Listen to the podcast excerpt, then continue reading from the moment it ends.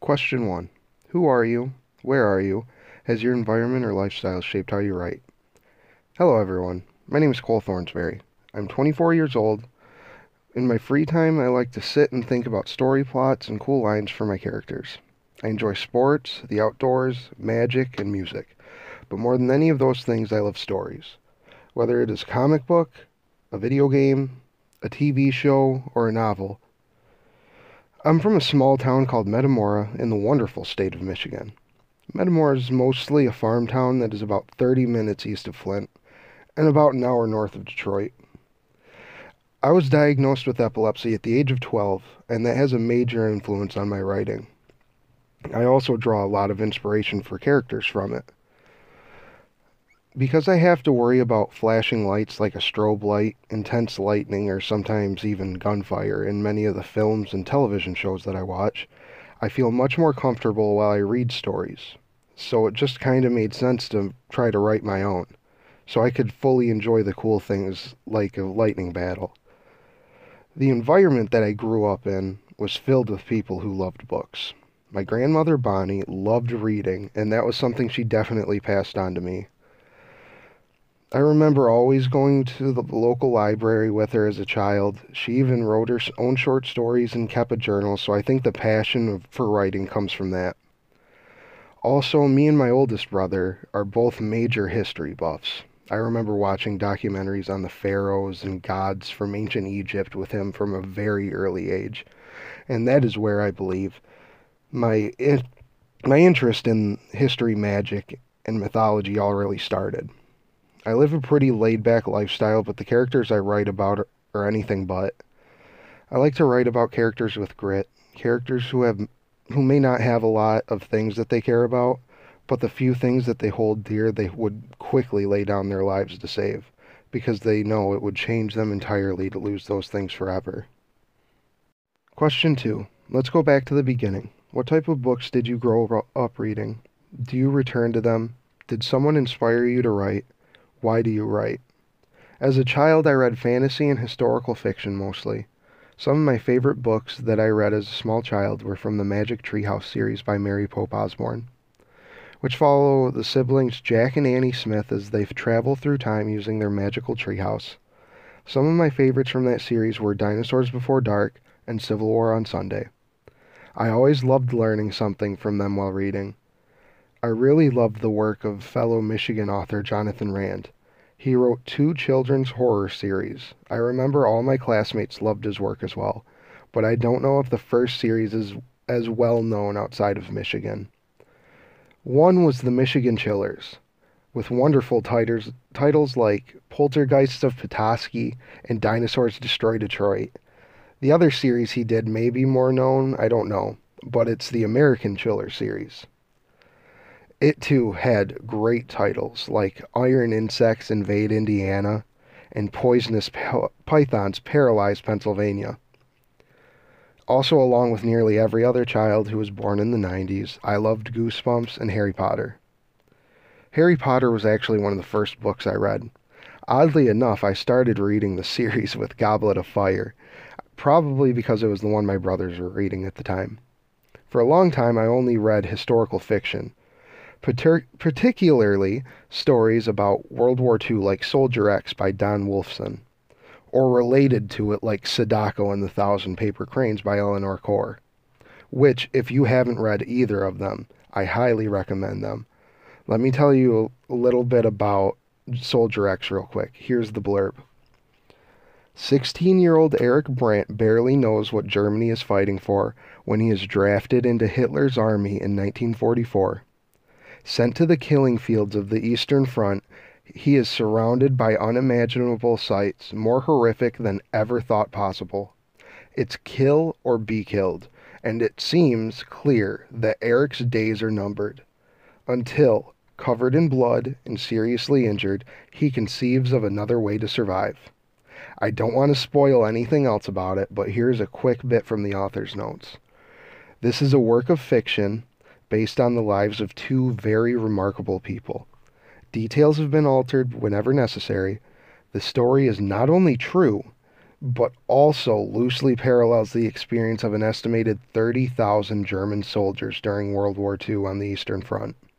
It is such a good read, and it makes you think about how some of the soldiers serving Germany felt. Now, the other is Sadako and the Thousand Paper Cranes. Sadako is a story that I feel absolutely everyone must read at least once in their life. It's the fictional retelling of Sadako Sasaki's story. She was a young girl who was two years old when the atom bomb was dropped on Hiroshima. Although she survived the initial blast, the radiation causes her to develop leukemia. But she keeps her spirit strong and sets the goal to fold 1,000 origami cranes so that her wish to be cured will, be, will come true so she can go back to running in races. I promise you that if you give it a chance, you will love this book. Do I return to any books from my childhood? Only Harry Potter and Percy Jackson, really. I just love them so much. I write for the hopes that someone may pick up my book and they might walk away knowing a thing or two more than they did about mythology or history beforehand. I was inspired by comic book writer Marv Wolfman. He wrote many things but my favorite is the new Teen Titans series that came back came out back in the nine or back in the 80s. He and the artist George Perez created one of my all-time favorite characters with that run, Beast Boy. Another writer that influenced me would definitely be Rick Riordan. He was the author who kind of pulled me back from the historical fiction and pushed me back into fantasy. And like I said earlier, I have always been interested in mythology, and he taught me of the Greek mythos in just such a wonderful way. Question 3 Process. What steps do you take to write? When do you pull the plug? Are there big no nos? What is most important? It all starts with brainstorming. I know everyone says that, but it's true. I think about an idea for about a day or two before I even begin the writing process. I'll think about the main characters, how they think, how they speak, what major events happened in their lives to make them become who they are today. I love working on setting because it involves research. I know that makes me a little weird, but I just love it. Most of my projects take place in the past, so like with Hero of Midgard, I got to look up things like Viking folk music, which was really cool. I read up extensively on their culture, obviously, and that began with writing out a list of questions that I had. Like, what did they eat and drink? What festivals did they celebrate? What were their houses made of? What did they do with their criminals? How did they farm? What were their weddings like? All sorts of different questions, touching on almost every aspect of life. Then, I'll wonder if it'll be good for the plot if this character and that character were a couple, or if they were sworn enemies and things like that. I always like to type out the initial draft on my phone. When I finished Hero of Midgard's first two drafts, I think it was, I had about 80 uh, about 80 pages.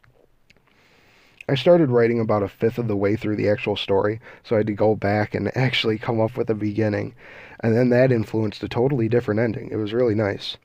So I honestly don't think it matters in which order you really really you take those steps, so long as you actually take them. The last thing I did with my book was break it up into chapters, which I'm I know it might be a little strange, but I never really got around to it until the end. As I was writing, I had a general idea of where the chapters would end, but it wasn't until the story was finished when I went through and really put the chapters in and came up with chapter titles. When do I pull the plug? I've pulled the plug on a project because I thought it was too similar to another series. But most of the time, I'll pull the plug on something if it just over time it just drops from my mind and I lose interest. If I stop thinking about it, the story's doomed. I really try to see my projects to at least a single draft though. Are there any writing no-nos? Honestly, I don't think there is. I was always told a good rule is if your character has a pet and they have a really good bond with each other, then never kill that pet off. But one of my favorite child childhood novels, Stone Fox, breaks that very rule, and it does it so well. There is always someone who will be willing to read what you have taken your time to write. All right, what's the next question? The most important thing in writing. If I had, I'd probably say heart. If you have a passion for that subject, then others will be able to tell. People respect those who follow their passion, and for me as a reader, that respect is doubled if I can feel the passion in every sentence. Another important thing that would be willingness to learn. For the first half of someone's life, they could be totally against a certain way of life or a way of thinking. But all that could change with a single event in their life, and from that lesson, because they were willing to learn from it, they, that could change the way that they perceive things on an everyday basis, which in turn really adds to your writing. Question 4. Who are you reading right now and why? When you pick up a book, what are you looking for? It's the worst book you've ever read. I currently am not reading anything. I know it's a shocker, but I just, I ha- really haven't gotten around to it. I do have plans to read Iris Yang's novel, Wings of a Flying Tiger, though. It sounds absolutely wonderful from the description and I've heard that it is a very important story that needed to be told. The reason I have for being interested in it is because it, it is set in World War II and it has details about the conflict in the Pacific that I was totally unaware of. And like I said earlier, I love to learn about history. When I pick up a book, I first look at the cover. If I like the art, I'll give it a shot. If it doesn't have amazing art on the cover, but it has a cool title, I'll look at the blurb, and if that doesn't draw my attention, then I'll just move on to the next thing. I have been made to read a fair amount of bad books in school, just like everyone else. There were ones like Sarah Plain and Tall that others loved. It wasn't poorly written at all. The story itself wasn't bad. It was just the setting. It was set back in the pioneer days in the plains of the United States. The problem with that is the fact that I always hated learning about that era in school, which rarely ever happened when it came to history class. But the one book that stands out above all others as the worst book that I've ever read would be Tuck Everlasting. I remember reading it in the third grade, and I just despised that novel. I don't want to be mean or anything, but to me it was just so dull and it dragged on forever. Now, speaking of bad books, I want to tell you of a trick that I would pull when I was in grade school. Whenever we were told to write a book report, I would always pick the worst looking book on, in the library to choose for my report. Then I would read about three chapters of it, and I'd put it down, and I'd start writing my book report. I'd write my report on how I would have told that story which always made it a, at least a little more interesting. And then later on in high school, after years of not pulling that trick at all in class, I tried pulling it on my English teacher. He called me over and he said to me, Thornsberry, you never even read your book, but man, can you bullshit your way through anything. And if memory serves me correctly, he gave me a C on it because I turned it in. But yeah, it was it, it was it's a funny story to look back on, and I always I always think about uh, that as one of the moments that really drove me to bullshit my way through my own stories. I guess you could say. Question five: What was the f- inspiration for your novel? What was the hardest part of making it? What was your favorite part about making it? My novel was inspired by so many things, and oddly enough, almost none of them were novels themselves.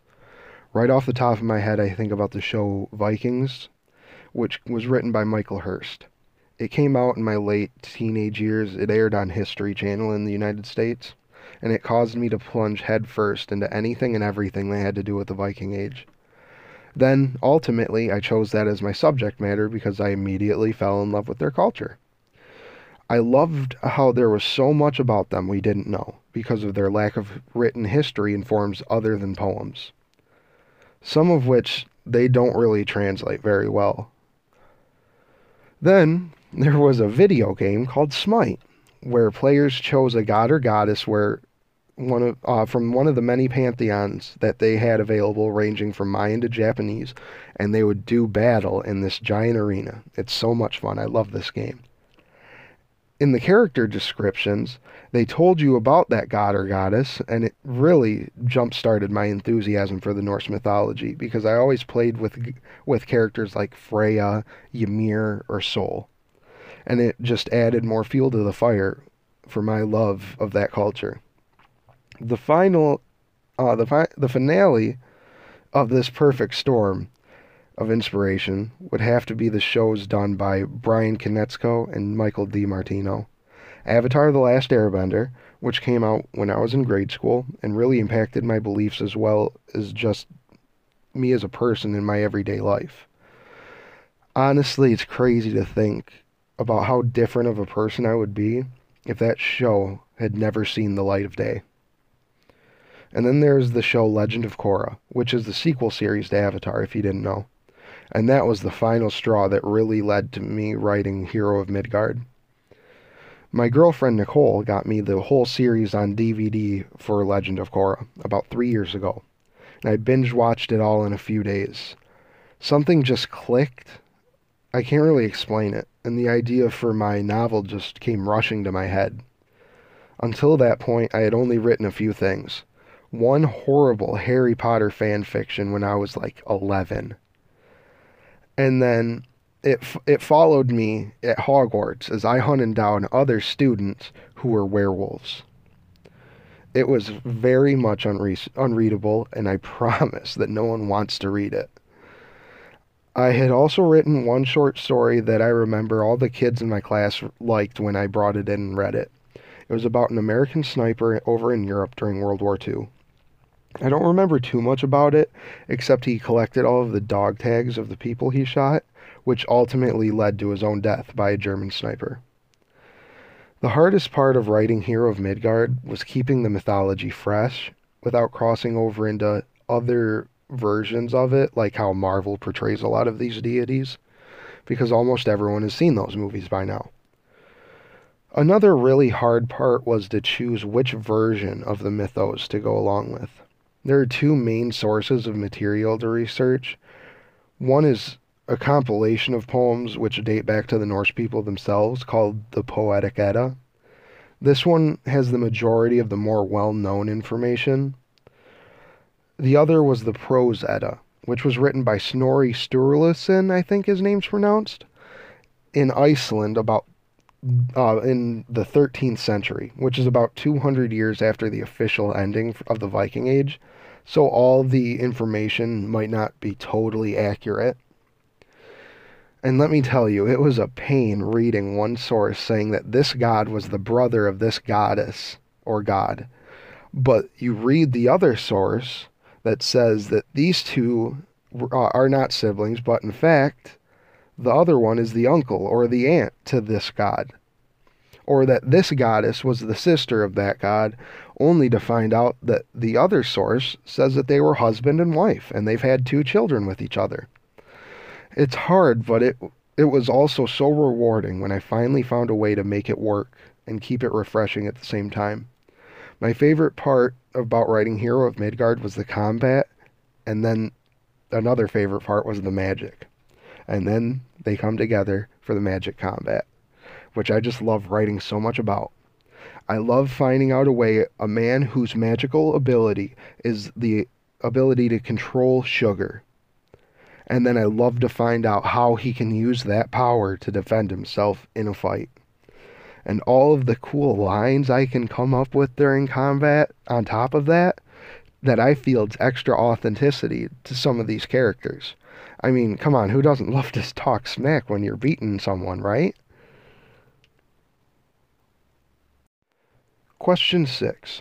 What kind of book isn't on your shelf but you'd like to see there? What kind of books do we need more of? What would you like to see?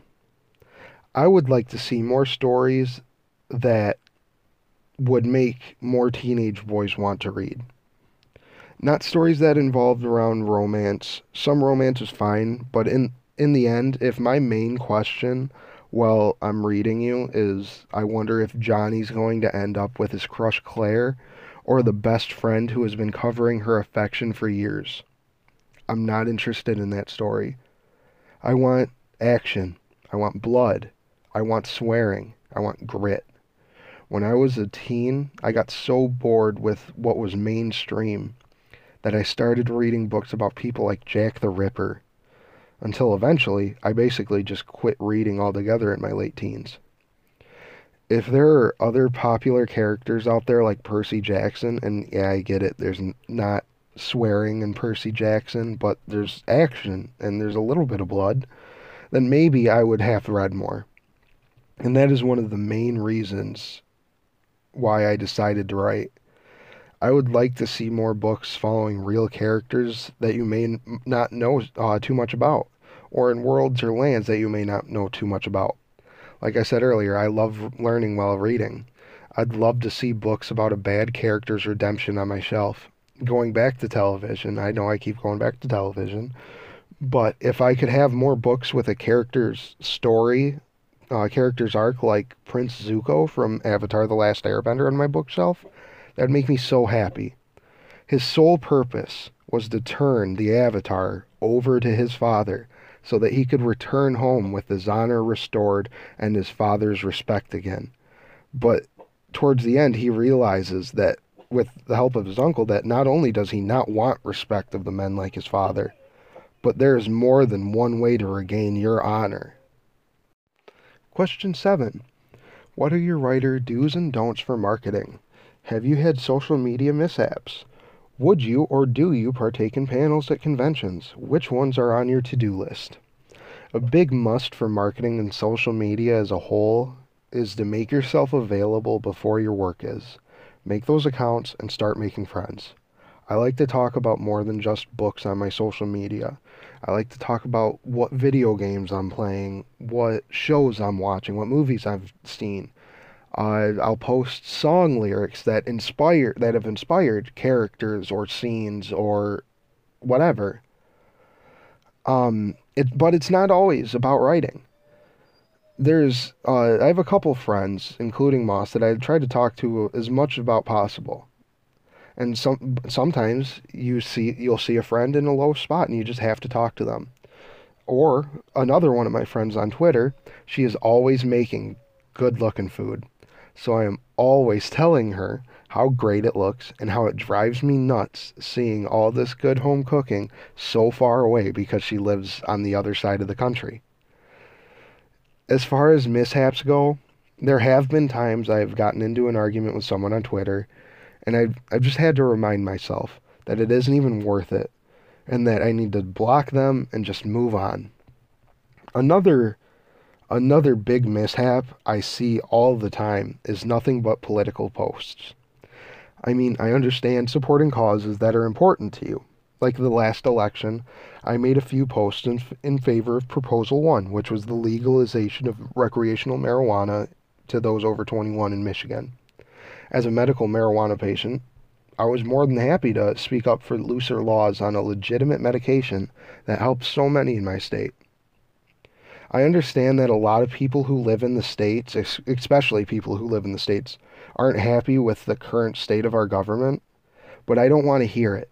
Just tell me about your book. Tell me about what you've you've got in the works. Tell me about your writing. Tell me about you. I don't want to hear nothing but your political views. Now, I would love to partake in a panel at a convention. I have never been to one, but I would really love to go to the Detroit Comic Con, just so I, which is coming up soon, just so I can get a feel for the atmosphere before I get a table or get on a panel or whatever. Another one I would, one that's on my uh, checkout list would be to check out VCon that you talk about so much, uh, Moss. I would love to check out the panels for that and just get a feel for what's going on there. But it's just so far away. Question 8 What is something that every reader needs to be doing in the real world? Why do we lose track of the essential stuff? That's a very good question, Moss. It is so important to escape from everything that stresses you out on a daily basis my favorite thing to do to get away is go to my family's cabin in the northern part of the lower peninsula of Michigan. If you follow me on Twitter, you may have seen the pictures I post of up there. It is so far back in the woods, and there is normally nobody around. I love to unwind and listen to the birds outside. Or if it's fall, I'll go walk around in the trails that have uh, near that I have nearby to look at the colors of the leaves.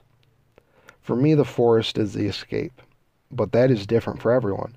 It could be a trip to the beach for someone, or up into the mountains. Hell, for some people, it could be as simple as a movie night with their spouse and children. Whatever the escape is for you, I promise you, it will help you crash through any writer's block that you have. I think we lose track of the essential stuff because we just get caught up in life. With whether it's stressing out over work or focusing on your family and household until eventually things they just slip through the cracks because nobody can handle all that. People keep piling things onto their plate, but sometimes it just helps to take a step back and say to yourself, I am not Kal-El or Kara Zor-El. I can't do everything at once like a superhero. You have to know your limits. And yes, it's good to keep pushing yourself, but you have to keep a balance. You just miss out on too much when you put too many things on your plate. You just miss out on life. Question 9. Tell us about other things you write. What attracts you to those genres? Are there things you won't write? I have a quite I have quite a few things in the works right now. I have a children's novella that follows a kid who gets lost in the forests of northern Michigan. I have a dark fantasy that follows a vampire motorcycle club. I really love how that one's coming along. I started writing it when I quit smoking cigarettes a few years back. And any time I would get the urge to smoke, I'd put myself in the place of these badass vampire bikers. And I would just, I'd get over it. I have a series of uh, historical fantasy short stories on Wattpad. Some of them tie in with Hero of Midgard. The series is called Pathways to Valhalla, and it follows Norse men and women during their final day on Midgard. And it was one of the first things that I ever shared with people. I remember having Moss read the first one for me because he was he's such a swell guy.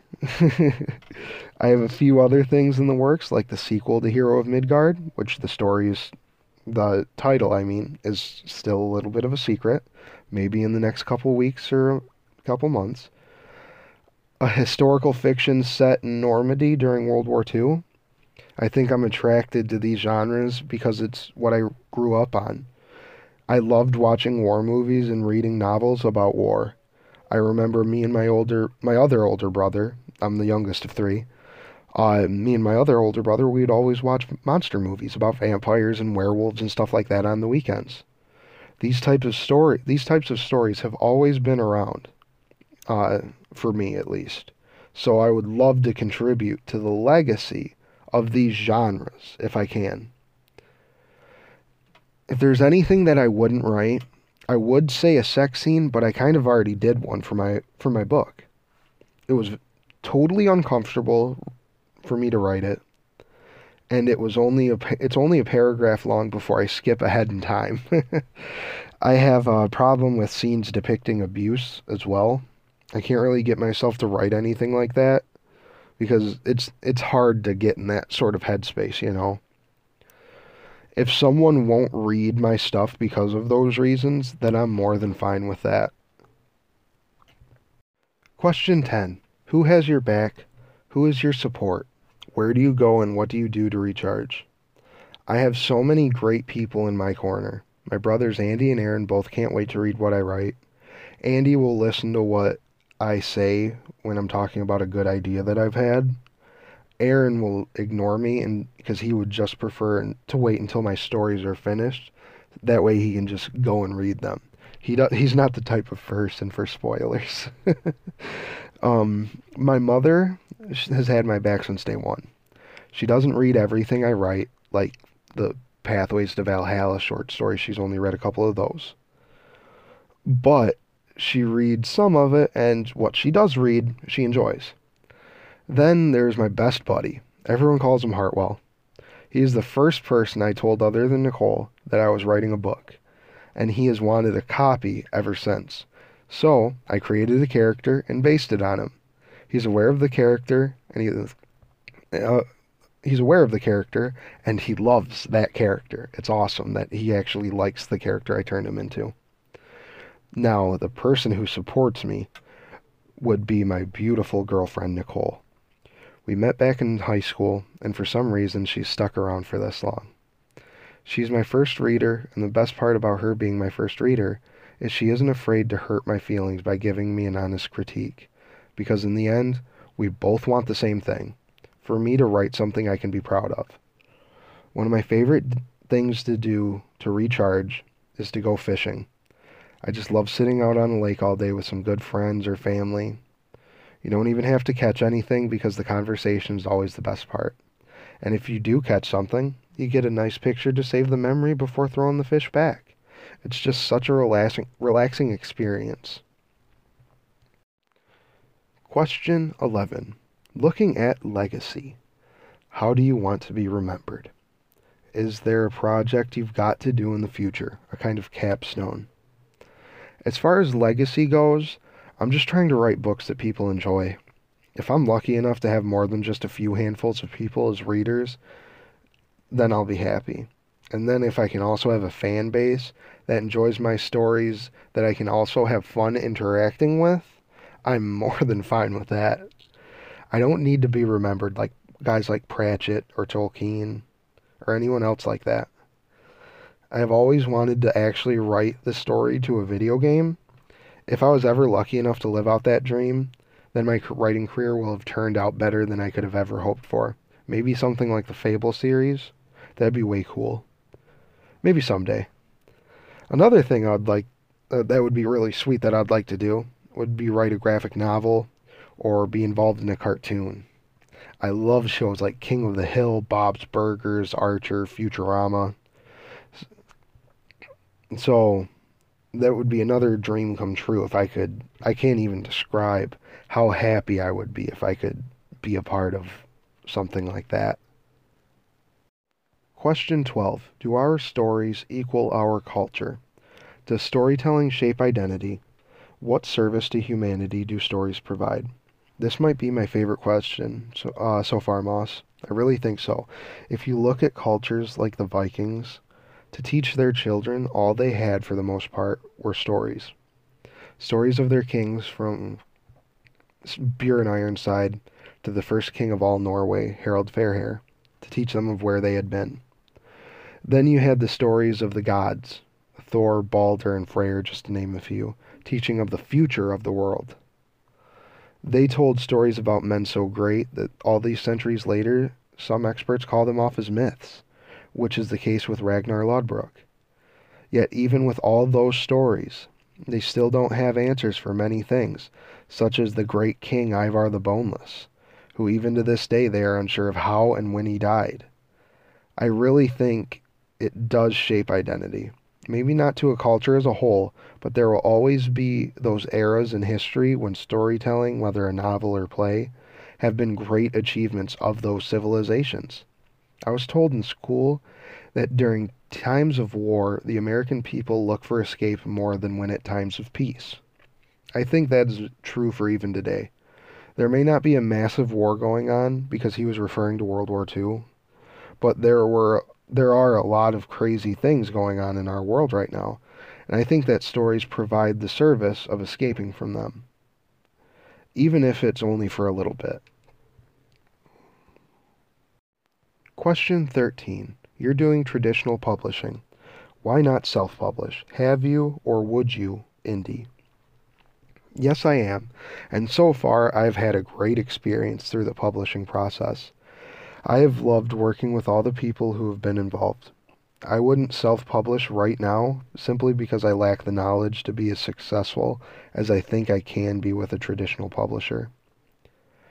I don't think I currently have what it takes to self publish and then promote on top of handling all the editing and everything else that goes along with the process.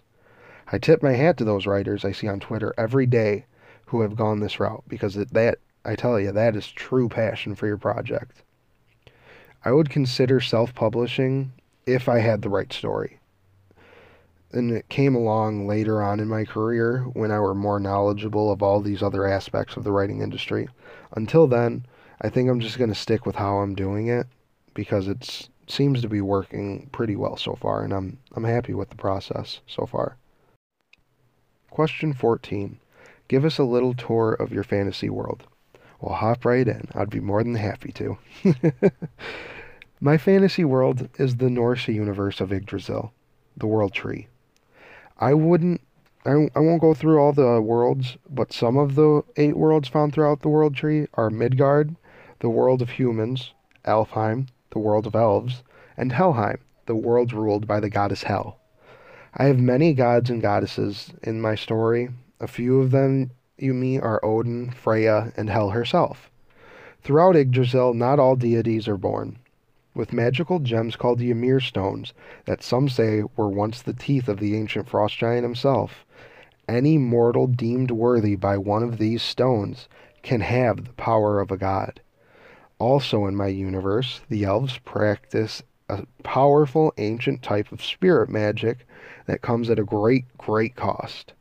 And each living creature has a de- has dest- their destinies woven into the web of weird, which itself is shockingly malleable. Question 15. What writer, not me, would you like to meet? What would you talk about? Where would you go and why? Aw, but I would really want to hang out with you, Moss. um, other than you, I have a few answers for this one. The first person I would like to meet would be Lewis Carroll. Alice in Wonderland was my first introduction to really out there fantasy. To this day, I get the same feeling from his stories. The way that he actually put you in Wonderland, it is still one of my favorite fictional worlds to revisit. And the incredible thing is, you notice something different on almost every visit. I would like to talk to him about world building so I could try to better understand how he thought up so many legendary characters within just one series, and maybe he could give me a few pointers on it. I would take him somewhere so he could see the influence on not only the fantasy world, but in music as well, with many songs written about his characters. I think it would be interesting to hear his thoughts on a psychedelic blacklight poster with with a character like the Cheshire Cat on it. I think he would have an interesting reaction to that in particular. The next writer would be Ernest Hemingway. Out of all the authors I was made to read more than just one time in school, he was the only one I ever grew to love. The first of his books I fell in love with was probably the first one everyone read, The Old Man and the Sea. Let me tell you, when Santiago puts in three days and nights worth of backbreaking work to catch that damn marlin, and those sharks eat the whole thing, it was enough to shatter even my spirits. It was the first time I ever enjoyed a sad ending.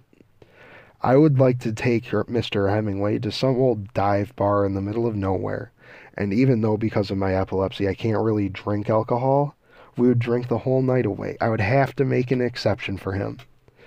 I would want to talk about life in general, his experiences and mine. I'd like to talk to him about anything that crossed our minds, you know, just to re- really get to know him. Now, the final writer I would like to meet would be Mr. Uh, Mr. C- uh, Mr. Uh, Mr. Stephen King. I grew up on his stories also. Whenever I needed a genuine scare or thrill, he was always the guy whose work I would go to first. The first thing I ever remember seeing that uh, being introduced to that was done by him was the movie adaptation for The Body, Stand By Me, which isn't his normal kind of story, but it totally would be one of the first that I would introduce to my child if I ever had one. I think it would prepare them for the real scares, you know? Which is which is actually it, what happened to me. I vaguely remember a time in my life where I couldn't read. And in that time was when I saw Stand By Me. It was also when I happened to see my favorite live action performance by actor Tim Curry in It. Quick shout out, shout out to Nigel Thornberry. Last name's Thornsberry. Mate I've been getting that comparison my whole life, so quick shout out to Nigel Thornberry. But back to the point. That film terrified me like no other before or after. Because of that scene in the locker room where Pennywise comes out of the drain, I was so scared of taking showers for so long, I can't even remember when I actually did get over it. I would love to sit around a campfire with Mr. King while we, he told improvised stories, scary stories to me, and whoever else was lucky enough to be there. It might be a little cheesy, but I think that sounds like such a fun night. It would be the ultimate test of courage to listen to those campfire stories miles into a forest without any contact to the outside world. Now, doesn't that sound like the ultimate Halloween experience?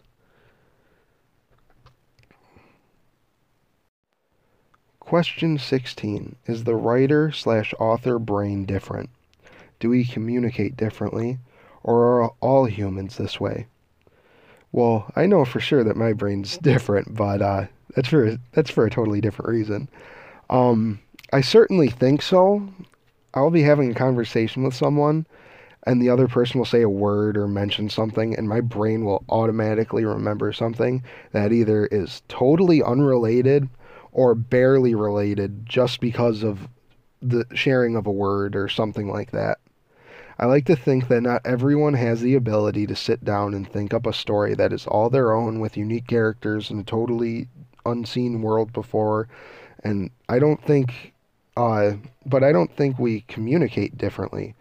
I will say that I have seen some of the best support ever from fellow authors. We are all willing to take time out of our schedules to help each other improve or help one another with world building, character development, or even with dialogue. It is such a wonderful thing to see.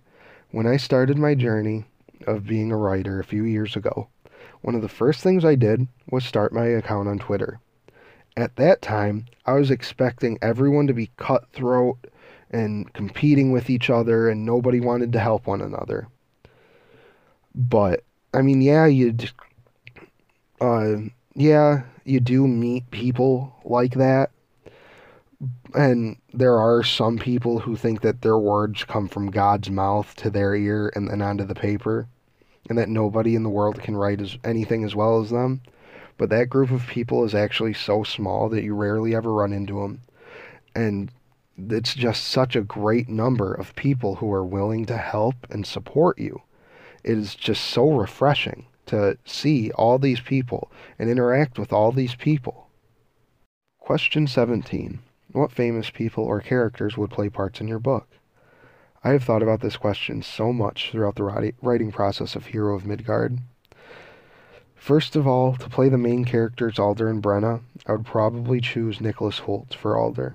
I really enjoyed him as Beast in the newer X Men movies, as well as in Warm Bodies and I am really looking forward to his performance in the upcoming Tolkien biopic. If Nicholas Hoult had shoulder length hair and gained a little bit of muscle, he would be exactly what I was envisioning for the character.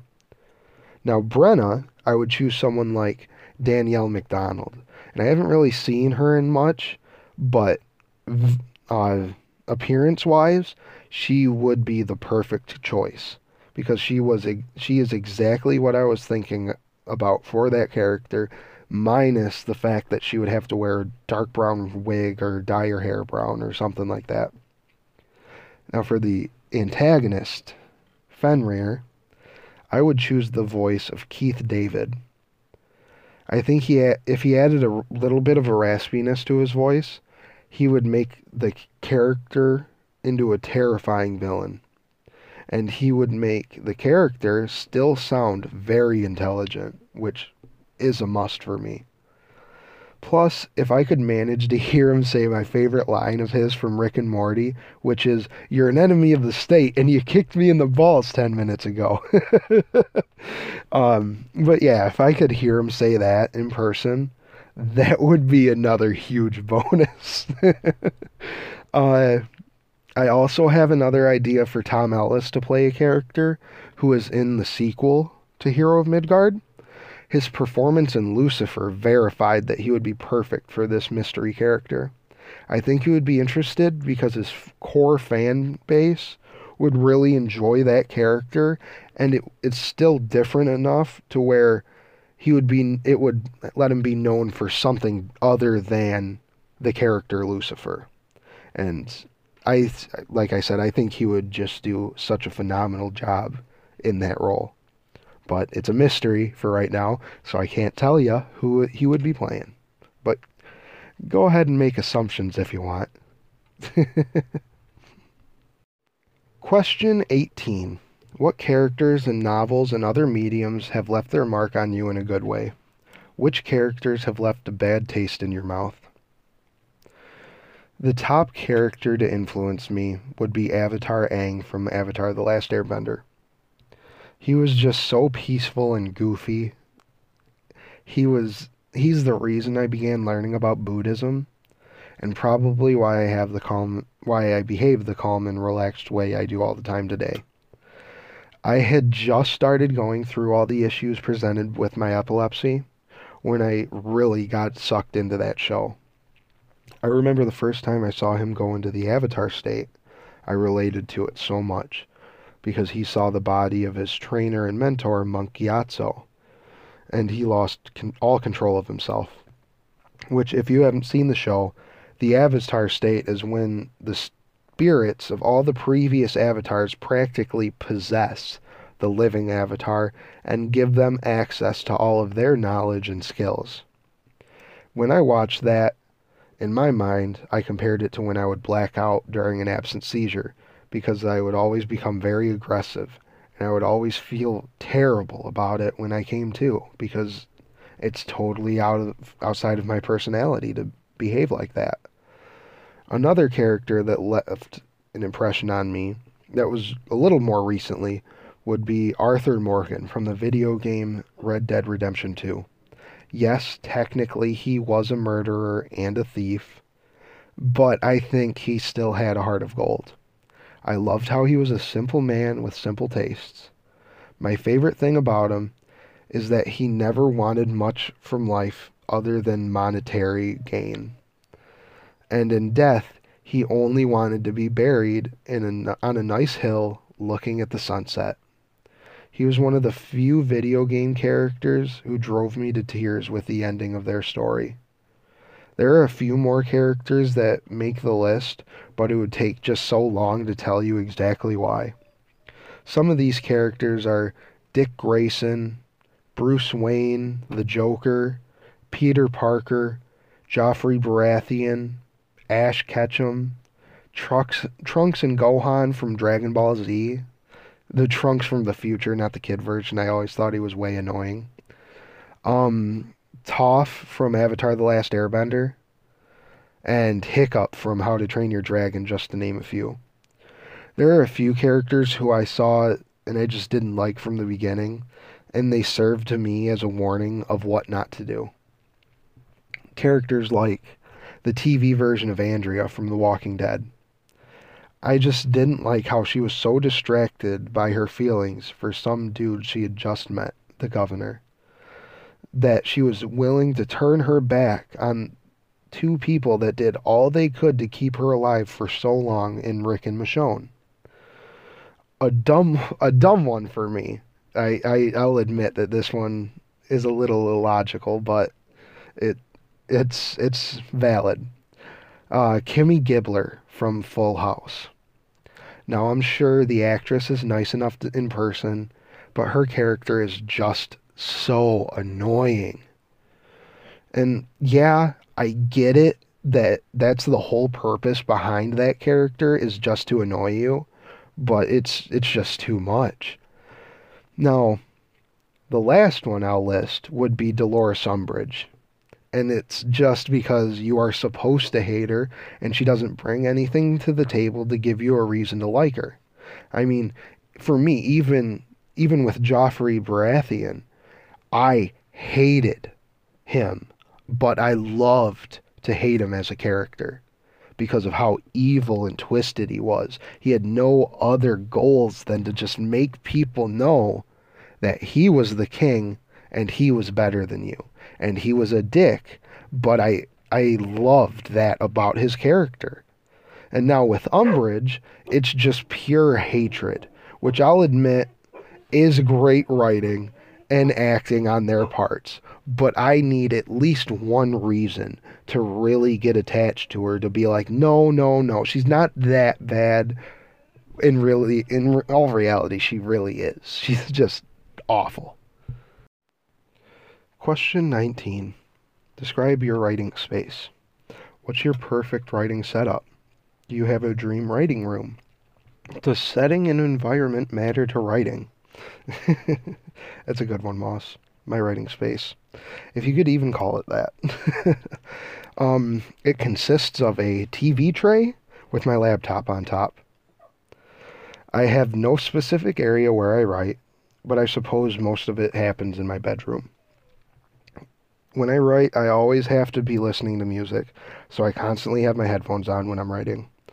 I draw so much of my inspiration from music. Sometimes it's a line I'll think of uh, while I'm listening to music. Other times I'll be inspired by a single song and I'll get a whole character. There have been times that I'll think of a plot point while I'm listening to music, so it's always a big help. Plus, people will tend to leave you alone with your to your writing if you have a big pair of headphones on. um, my perfect writing setup and dream writing room would consist of a nice soundbar. I would hook my phone up to it to listen to music nice and loud while I write. I would also like a newer laptop and an actual desk with a chair. um, if I could get a writing room with a window and a nice view, that would be pretty nice as well. The main thing would be just to have my own space that was only meant for me and my writing. Yes, I do believe that the environment in which you try to write has a direct impact on your writing. I think that if you sit in a dull gray room with no windows or anything on the walls, you will either be too bored to write or you just won't have as and as many interesting ideas as you would if you could say glance out of a window and look at a field or a stream. I have come came up with many good ideas in the forests of Michigan and I certainly feel that I have this beautiful environment, landscape, and all of its creatures who call this region home to thank for that. Question 20. Should writing be a struggle? Do we need to sit down and bleed on the keyboard? When is it time to stop the blood, sweat, and tears? I think it should be a struggle, yes. I think that if it wasn't something that could be so incredibly difficult, then you wouldn't get the same satisfaction out of it. The best things someone can pull off are often difficult to achieve, but they are always so rewarding. I almost gave up so many times while writing my book. There was a time in the early stages I I gave up I almost gave up just because I couldn't think of a way to make the story the plot advance and the story just wouldn't work and I almost quit, but I just before I did, the idea came rushing to my mind out of nowhere when I was doing dishes one day. Then a few months later, I got the game God of War that I that came out uh, last year recently. It also almost crushed my spirits because of one major similarity. So I had to so I I was so let down that I basically quit writing for about a month and then I picked myself back up and got back to work. I had almost given up on the manuscript for Hero of Midgard altogether. A few months after I uh, after sending it out to a few agents and publishers, but then one morning I woke up and checked my email for the first time in weeks, and there it was, my, accept- my the acceptance by my publisher. It had been sitting in my inbox for about three weeks when I f- did finally see it. Then, just like that, all of my goals for the past two years were achieved, and I didn't get the memo for three weeks. it is never time to stop with the blood, sweat, and tears. People have been putting those three into what they've been passionate about for centuries, and greatness has been the result. If it wasn't for blood, sweat, and tears, Tom Brady wouldn't have won six Super Bowl rings. Michael Jordan wouldn't have gotten his two three-peats. I think about how differently the film industry would be today if Orson Welles hadn't put his blood, sweat, and tears into Citizen Kane, which was such a revolutionary film. I think it I think it is the very least we owe ourselves to give all that we have into our writing or whatever it is we're passionate about because so many other people, like I said earlier, will be able to tell that we gave it our all. And like I said, people will respect those who give their best efforts. Question 21. What are the influences of mythology and the past on you and your work? Why write about them? How are they relevant? Mythology as a whole has influenced me in such a crazy way. I love researching a new pantheon and finding similarities in different gods and goddesses. The conspiracy theorist in me wants to hop on a rooftop and start crying about how they're aliens and all this, but I think that a lot of it actually has to do with the fact that these gods were mentioned to outsiders and then those outsiders took the story and traveled to a new land where they became a new a new god with a different story.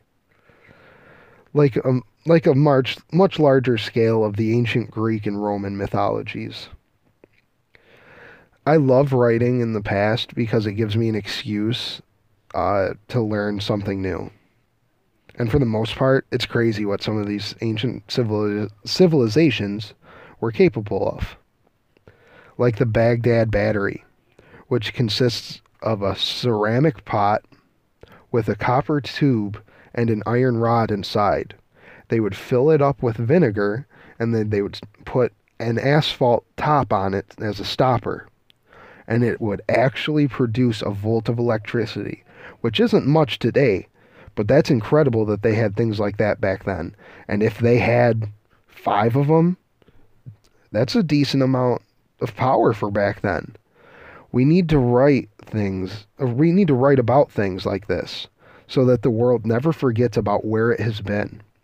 Whenever I hear a story of a historical figure doing something incredible that I hadn't heard of before, I think, how the hell did I not learn about this in school? Which is the case with Sid Hatfield.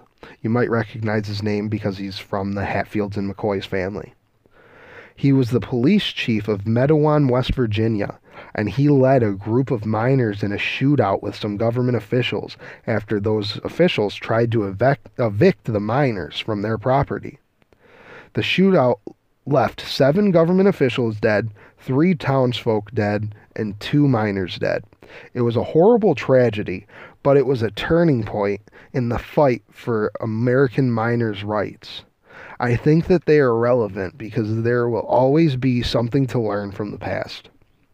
Whether it is about a movement, a movement that got men their working rights, or it is about an ancient people and their religion. We can always find something throughout history to learn from, and we can always find inspiration from it. I feel like the history of our planet and the story of us as a people will always remain relevant there will always be historic high points where we are amazed by all of the great things to come out of that era, like the Age of Enlightenment. Then again, there has been more than one occasion of terrible things happening uh, happening on our planet, and those things we need to remember and learn from for the greater good of all of us. Because I know, I mean, nobody wants to see another atrocity like the Holocaust happen ever, ever again or nobody wants another weapon as powerful as the atom bomb to be used ever again. And that is why historical documentation will always be one of the most important things to, for people to learn. At least to me, it will be. Now it's time for Ask Moss. We get to the new segment where those being interviewed, that's me, get to ask Moss. I should probably add like a sound effect on that. Ask Moss. Ask Moss. Something cool like that. We get one question for Moss and all the listeners. I, for one, am so excited to kick this off with our first question. My question for Moss and all of the listeners is this How long in total did you spend writing your book? In Moss's case, I'm speaking of Greyhawk of Terrapin. Were there times you almost gave up? If so, what kept you from giving up? I cannot wait to hear your responses, and I would like to thank Moss for giving me the opportunity to speak about my writing, my process, and just about me in general. I hope you all have a wonderful day. Thank you. Bye.